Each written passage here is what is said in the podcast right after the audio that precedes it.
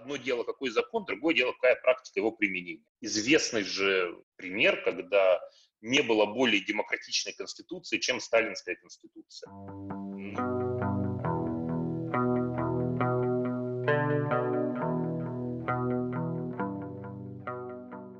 Этот эпизод моего подкаста я записала с адвокатом Олегом Жгаревым э, до решения суда по Навальному э, в преддверии второго э, шествия по всей России 31 января. Шествие-несогласованного митинга.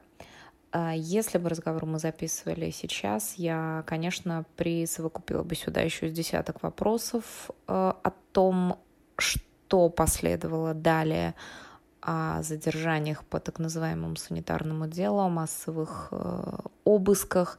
Любопытно понять, что происходит с точки зрения права да, сейчас. Но мы в этом эпизоде говорим преимущественно только о шествиях, о праве на город.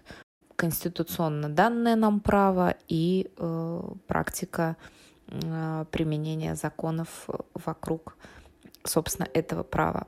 Ну и, конечно, некоторые личные оценки происходящего, в том числе внутри э, сообщества э, адвокатского, юридического, ну и некоторые наши личные размышления на этот счет. В минувшие выходные по всей стране люди вышли, эм, не знаю, здесь многое зависит от того, какое слово я подберу, нашествия, митинги или, если хотите, прогулки или несогласованные акции, или сюда же вставляем положенные им по Конституции, да, а, не знаю, собрания, а, но и мы видели, сколько было задержаний. А, можно детский вопрос, Олег, вам задать? Олег Жгарев, мой сегодняшний собеседник, э, кандидат юридических наук, адвокат. Я вас сердечно благодарю за возможность пообщаться на эту тему, потому что не все ваши коллеги э, готовы к такому разговору. Э, хотя мне кажется, ну а что, что такого-то? Мы просто хотим понять вообще, э, на чьей стороне закон и что есть закон. Так вот, э, детский вопрос мой вот в чем заключается. Э, мы сейчас наблюдаем лишение людей их конституционного права на собрание или нет? Или действительно происходящее это несогласованное по закону мероприятие? То, что происходит, и то, что за этим следует, это формально, конечно же, в рамках закона. Э, но первый вывод и второй, они не исключают друг друга. То есть, по большому счету, то, что сейчас происходит, это началось все не сегодня и не вчера, это некая система последние там, 9-10 лет, с 10 с 11 года. То есть если даже посмотреть, как менялось законодательство, э, ну, в первую очередь закон о собраниях, митингах, то есть ключевой закон, э, он, э, этот закон 2004 года и до 2012 года, то есть до после Болотной, в него правки вносились только ну, абсолютно косметические, не, не содержательные. А с 2012 года уже было несколько блоков правок, которые сам подход и сам принцип э, изменили достаточно серьезно. Но опять же, если мы посмотрим на содержание, то часто же говорят, что те требования, которые, ну, по крайней мере, до недавнего содержались у в законодательстве, они не являются уникальными и приводят примеры европейских государств, многих, когда за участие несогласованных Э, или в каких-то незаконных акциях значительно более суровая уголовная административная ответственность. Это механизм определенного согласования, ну, возьмем сейчас в кавычках пока это, он действительно информирование, уведомление, неважно, как мы это назовем, он присутствует э, в, действительно во многих государствах. Э, другое дело ведь, что какой, одно дело какой закон, другое дело какая практика его применения. Ну, известный же пример, когда не было более демократичной конституции, чем сталинская конституция. Но как она исполнялась, и это не мешало 1937 э, году, условно говоря, это не мешало и всему остальному. Э, поэтому здесь примерно та же самая ситуация. Конечно, многие э, требования, они ну, носят очевидно заградительный характер и дают, на самом деле просто дают государству в разном его виде формальный повод для э, создания несогласованной акции, скажем так. То есть если каждый раз э, спрашивать можно, а каждый раз получать ответ нельзя, то, мне кажется, вполне резонно возникает вопрос, а как тогда? Когда сначала э, ну, гражданина, человека, общества, неважно, как мы назовем, ставят, зажимают э, в тиски, а потом говорят, ну, так, такой закон, а, а как вы хотели, соблюдайте закон. Закон и право между собой, ну, в определенном смысле расходят. То есть в классическом понимании закон – воплощение права, э, и в правовом государстве так и должно быть. А, то есть право как некая нематериальная высшая ценность. То есть право есть, но а закон его не дает. Как-то так. Закон не есть воплощение права. Я поняла. Есть, ну, например. Так и происходит. У нас есть право собираться да. в Конституции, есть право гулять, но по закону ты нарушаешь, э, да? Да, например. Я вот хочу с каким наблюдением поделиться. Я э, присутствовала как журналист на акции в прошлые выходные, делала трансляцию, и э, ехала туда на троллейбусе. И сразу в нескольких смартфонах э, сидящих людей я видела э, памятки о том, как вести себя при задержании. Ведь мы наблюдаем нечто удивительное, когда люди становятся юридически подкованными, просто выходя на улицу своего города. Вся предыдущая там, десятилетняя история разного рода политических акций, как согласованных, так и не согласованных, э, она просто нас научила всех, потому что если вы идете гулять в места э, массового скопления людей, нужно быть к этому готовыми. Поэтому, конечно, э, ключевое все равно не оказывать сопротивление сотрудникам полиции. Это абсолютно очевидно. Потому что э, не надо, как сказать, ухудшать свою судьбу. Итак, не соглашаться с тем, чего не было на самом деле не подписывать э, протоколов с содержанием которых вы не согласны. Всегда писать замечания. Вот все, что, как вы себе это видите, так и, так и писать. Не давать никаких показаний, пояснений, э, письменных, устных, э, без адвоката, разумеется. Сообщить э, родственникам, друзьям, что вас задержали, где вы находитесь. Любой человек, когда его задерживают, он готов сделать все, что угодно, лишь бы выйти из отделения полиции. И ничего приятного, когда оказываешься в отделении полиции в клетке, ничего приятного нет. Поэтому нужно быть к этому готовыми, конечно. Э, кое-что интересное, на мой взгляд, сейчас происходит в ваших профессиональных кругах, адвокатских, потому что да, безусловно, остаются те, кто аккуратничает, подбирает слова и там не дает лишних каких-то комментариев.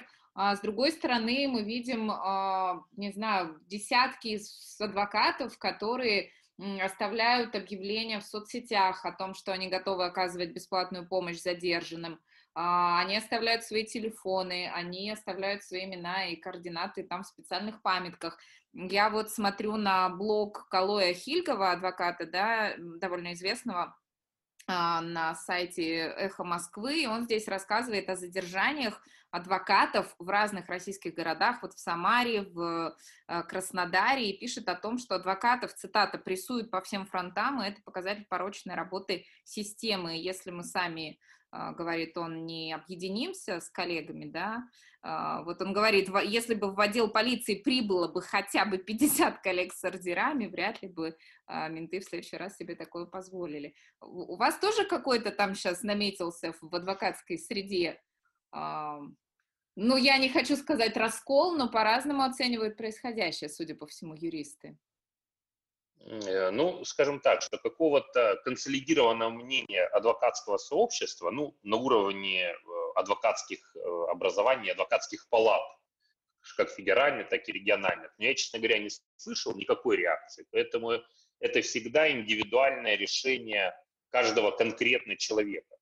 И и здесь зависит очень от многого, от его собственных личных представлений, от его, ну, на самом деле, вовлеченности и зависимости от э, там, государственных, около государственных или прогосударственных структур, потому что мы прекрасно понимаем, что активная позиция это может вызвать, ну, уйдут клиенты, уйдут, возникнут сложности с, просто с профессиональной деятельностью. Э, поэтому здесь, здесь все очень индивидуально. Другое дело, что, конечно, в адвокатуре, э, как бы она ни была, скажем так, осовременена, э, то мне кажется, что удельный вес людей, юристов, адвокатов, у которых есть ну, некое представление о ну, некой адвокатской миссии, скажем так, то есть которая заложена, разумеется, в законе, заложена в кодексе адвокатской этики. Э, вот когда говорят адвокатская некая корпорация и возводят эту историю там, к дореволюционным временам, еще к реформе Александра II. Э, конечно, э, среди адвокатов это есть. Таких людей больше. Может быть, это мой какой-то, конечно, дилетантский взгляд, но я прежде э, не, ну, пожалуй, не могу вспомнить, чтобы наблюдала вот такой э, активности э, со стороны адвокатов в части, ну, отстаивания прав, и особенно речь идет о неком, ну, волонтерстве же, это же не оплачиваемые никем услуги. Э, права или нет? Ну, ну, капля точит камень не силой, но частым падением все адвокаты, они точно такие же люди, они точно так же находятся в этом обществе, у них точно такая же жизнь, может быть, э, чаще сталкиваются с расхождением между законом и практикой. Все адвокаты, которые работают по уголовным делам, они понимают э, и сталкиваются каждый день с качеством и подходом современного следствия, с тем, что называется значит, э, обвинить, обвинительный в судах с тем, как суды соглашаются с подходами э, прокуратуры и с предложениями прокуратуры и не воспринимают э, тезисы адвокатов со стороны защиты. Все, кто э, юри, адвокаты, которых в гражданских спорах участвуют, понимают, какой шанс и какие подходы при спорах с государственными государственными органами. То есть с этой точки зрения адвокаты в этом, в погружены, погружены глубже и, и профессионально, они, конечно, их это, наверное, задевает и должно задевать, задевать больше. Но опять же, это вопрос во многом, в том числе и лич, личности конкретного человека. Небезызвестные решения конституционных судов о нашем конституционном праве, да, подтвержденном конституционным судом собираться, и о том, что вот эти самые согласование мероприятий носит, ну, если все совсем упростить, вообще это уведомительный характер, да, а, это вообще, ну, по факту это э, имеет какое-то значение? Вот я вижу вашу улыбку. Вообще тогда смысл Конституционного суда, если это все как-то далеко от э, правоприменительной практики? Значение это, конечно же, имеет. То есть, конечно, лучше, чтобы Конституционный суд сказал, что у нас есть такое право конституционное, обозначил свою позицию. Право э, собираться. Чем, да, чем, чем э, уклонился бы от ответа или дал бы противоположный ответ, сказал, сказал бы, что да, право есть, но оно может быть ограничено законом, поэтому закон конституционный, э, что называется, большой привет. Все, что государство делает, все правильно. В данном случае ограничились э, ну, такой очевидной констатацией. Право есть, есть закреплено в Конституции. Э, то есть с этой точки зрения лучше так, чем никак. С точки зрения применимости э, и влияния на практику, то э, ну, здесь можно как бы два примера привести. А, первый пример, э, насколько решение Конституционного суда, Конституционного суда по вот таким политически острым вопросам реально влияют на правоприменительную практику и насколько Конституционный суд вообще воспринимается правоприменительной практикой. С одной стороны, у нас есть ну, этот известный пример, так называемая э, Дадинская статья в кодексе о том, что при э, наличии двух э, административных нарушений в области э, вот как раз политической активности, акций и митингов может наступить уголовная ответственность. Конституционный суд сказал, что эта статья не конституционна, что, не, что вот такого сложения, усиления э, административной, переход административной ответственности в уголовную, это противоречит Конституции. Что у нас случилось с практикой с этой точки зрения? Ничего.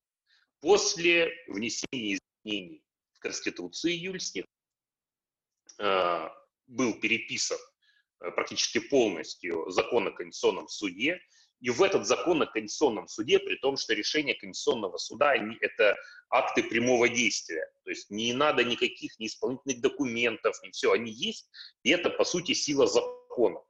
Э, выше Конституционного суда, судебных органов нет. Что у нас вынужден сделать Конституционный суд? Он вынужден в закон о Конституционном суде включить норму о том, что после э, вынесения вынесения решения Конституционного суда о неконституционности какой-то нормы закона или какой-то судебной практики. Верховный суд обязан дать разъяснение нижестоящим судам, как этот закон применять в свете состоявшихся решений Конституционного суда. То есть уже авторитета и вот этой общего, общей декларации, что решение Конституционного суда обязательно к исполнению, достаточно. Поэтому э, право, как в старом анекдоте, имеете ли вы право? Да, имеете. А могу ли я? Нет, не можете. Вот здесь примерно точно так. А, что нам совсем с этим делать, как людям, которые просто выходные, не знаю, ходят по своему городу? лучше не ходить? Эм, или как себя обезопасить? Или, может быть, раз мы имеем право, наоборот, следует им пользоваться. Вообще, имеем ли мы право все-таки или нет? Ничего не понятно. Э, понимаете, я думаю, что это, конечно же, личный выбор. Это личный выбор всегда. Большое, для большого количества, для большего, скажем так, количества людей, видимо, какая-то последняя капля, э, вот этот соломинка, которая сломала горб верблюда, она есть. У меня, я лично знаю нескольких э, человек, о которых я никогда бы не подумал, что они выйдут на подобные, подобные мероприятия. Люди достаточно, ну, люди в возрасте. Видимо, э, вот дошло до той степени, когда вопрос, э, собственно, самоуважения он пересилил. Когда человек встает в зеркало э, утром и смотрится в зеркало, и комфортно ему на себя смотреть или нет. Но это все общие слова, но это именно так. Но, повторюсь, это личный выбор каждого. Э, любая активность, она же ведь, э, история показывает, она же редко возникает единомоментно, когда раз и, и вся страна встала. Если мы даже возьмем вот эти многочисленные, много сотен тысячные митинги конца 80-х, начала 90-х, ну, что этому предшествовало? Сколько лет? Во-первых, сколько лет людей зажимали в тиски, и сколько лет прошло, прежде чем они вот этот э, хоть какой-то аромат и запах свободы и самоуважения в них пророс настолько, чтобы они стали выходить э, на улицы. И плюс это еще все складывается на экономическую обстановку. Если мы говорим про, говорили бы там в 2000 Э, там, пятом, шестом, э, седьмом году, когда доллар был, там, нефть была больше 100, там, 120 долларов за баррель, и все заливалось деньгами, ну, конечно, ты, уходишь и попадаешь, э, как бы, обретаешь финансовые, в том числе, проблемы. А сейчас, известно же, как наступает, иногда наступает момент, когда нечего терять, кроме собственных оков. Ну, конечно, еще наш, я думаю, до этого далеко, но все-таки эм, движение какое-то, на мой взгляд, достаточно очевидно. Движение к чему? Э, к любому, на самом деле, любое движение, если стоять, на, на мой взгляд, если стоять на месте, то ничего не произойдет. И с этой точки зрения, когда, э, скажем так, стращают, что не дай вам Бог жить в эпоху перемен, ну, ну, можно зарастать мхом. Эм, не надо пренебрегать, пренебрегать на мой взгляд, э, теми небольшими остаточными э, способами влияния на ситуацию и высказывания своей точки зрения. Сейчас еще задам вопрос детский. А вот э, не должны сейчас вообще адвокаты, юристы каким-то образом не знаю, консолидироваться, ну, раз уж мы видим, как государство становится все более неправовым, что ли, ну, правы же, это же ваш, ваш вообще хлеб, ваш э, труд. Но когда-то, наверное, стоит уже сказать, ну, действительно, правда, но это уже ни в какие ворота. Вот что-то подобное происходит в профессиональных кругах или... Какое бы ни было бы, ни было бы государство, но адвокатура, она все равно в массе своей, она для этого была создана, она стоит на страже э, человека. И те небольшие возможности, даже с перекосом судебной системы, правоохранительной системы, э, ну, те небольшие возможности, которые есть, они должны использоваться. И в этом э, э адвокатуры в целом продолжать исполнять профессионально свое, свое дело, свои, ну, как бы защищать людей. Не дело, наверное, адвокатуры, именно как, если мы говорим именно про это профессиональное сообщество, э, ну, как сказать, что протестовать, э, саботировать, бойкотировать, кто от этого пострадает в первую очередь. Э, продолжать профессионально выполнять э, свое дело, не отказываться от защиты, да, помогать э, где-то, значит, пробона э, без оплаты, но именно в этом. Есть что-то, Олег, важное, что нужно сказать об этой ситуации, еще о чем я не спросила? Вы какие выводы для себя делаете из происходящего? Я... Да мне сложно. Я, э, я с интересом и с надеждой за этим наблюдаю. Э, я, я с ужасом наблюдаю э, за действиями государства, с таким с внутренним отвращением. Потому что в, на мой взгляд, остатки, даже видимость, в некоторых случаях даже видимость э, правового подхода и соблюдения закона, но это в первую очередь, конечно, связано с задержанием, арестом и продлением ареста Навального, безусловно. Uh-huh, uh-huh. Посмотрим, что будет 2 февраля. Э, там, к сожалению, лично у меня достаточно пессимистические представления. То есть, с одной стороны, действительно, кажется, куда дальше, а вот растаптываются, э, ну, даже видимость соблюдения закона. Пусть, э, конечно, мы понимаем, что это в конкретно отдельно взятом случае. Мы э, и подобные примеры были. Взять, начиная от разгона НТВ, дело ЮКОСа, особенно второе дело ЮКОСа, дело Башнефти, если мы берем гражданско-правовую сферу, абсолютно такое вопиющее но, э, да, с одной стороны, и все профессионалы, я думаю, об этом скажут, что это ну, в некотором смысле уникальный отдельный случай, который... Так вот, ну, может, и бог с ними, правда. Ну, такие, ну, как бы это же не коснется нас всех. Ну, бог с ним, с Навальным, но с ним, с одним так поступили. С нами же так никто не будет делать. Ну, это же как, старая, старая притча, что mm. когда пришли э, там за одними, где вы были, вы молчали, это нас не коснется. Когда пришли за другими, где вы были, молчали, вас не коснется. А вот теперь пришли за вами, и некому подать за вас голос. Нет, конечно, потому что э, это же ну, право, правовая система, она то есть система, что нельзя, э, выдернешь один элемент, и она вся будет разбалансирована.